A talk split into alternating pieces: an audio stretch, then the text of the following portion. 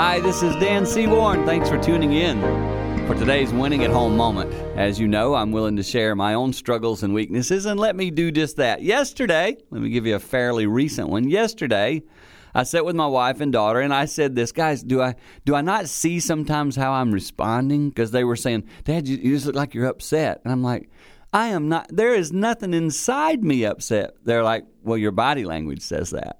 Isn't that amazing? Sometimes we don't even need to speak. It's the way we look. It's the way we project probably what's going on inside us.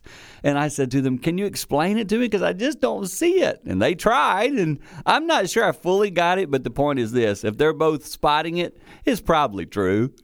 And let me tell you that about yourself as well. Be willing to be teachable, receive stuff, try to work at body language so you can communicate better. And when you do that, you win at home.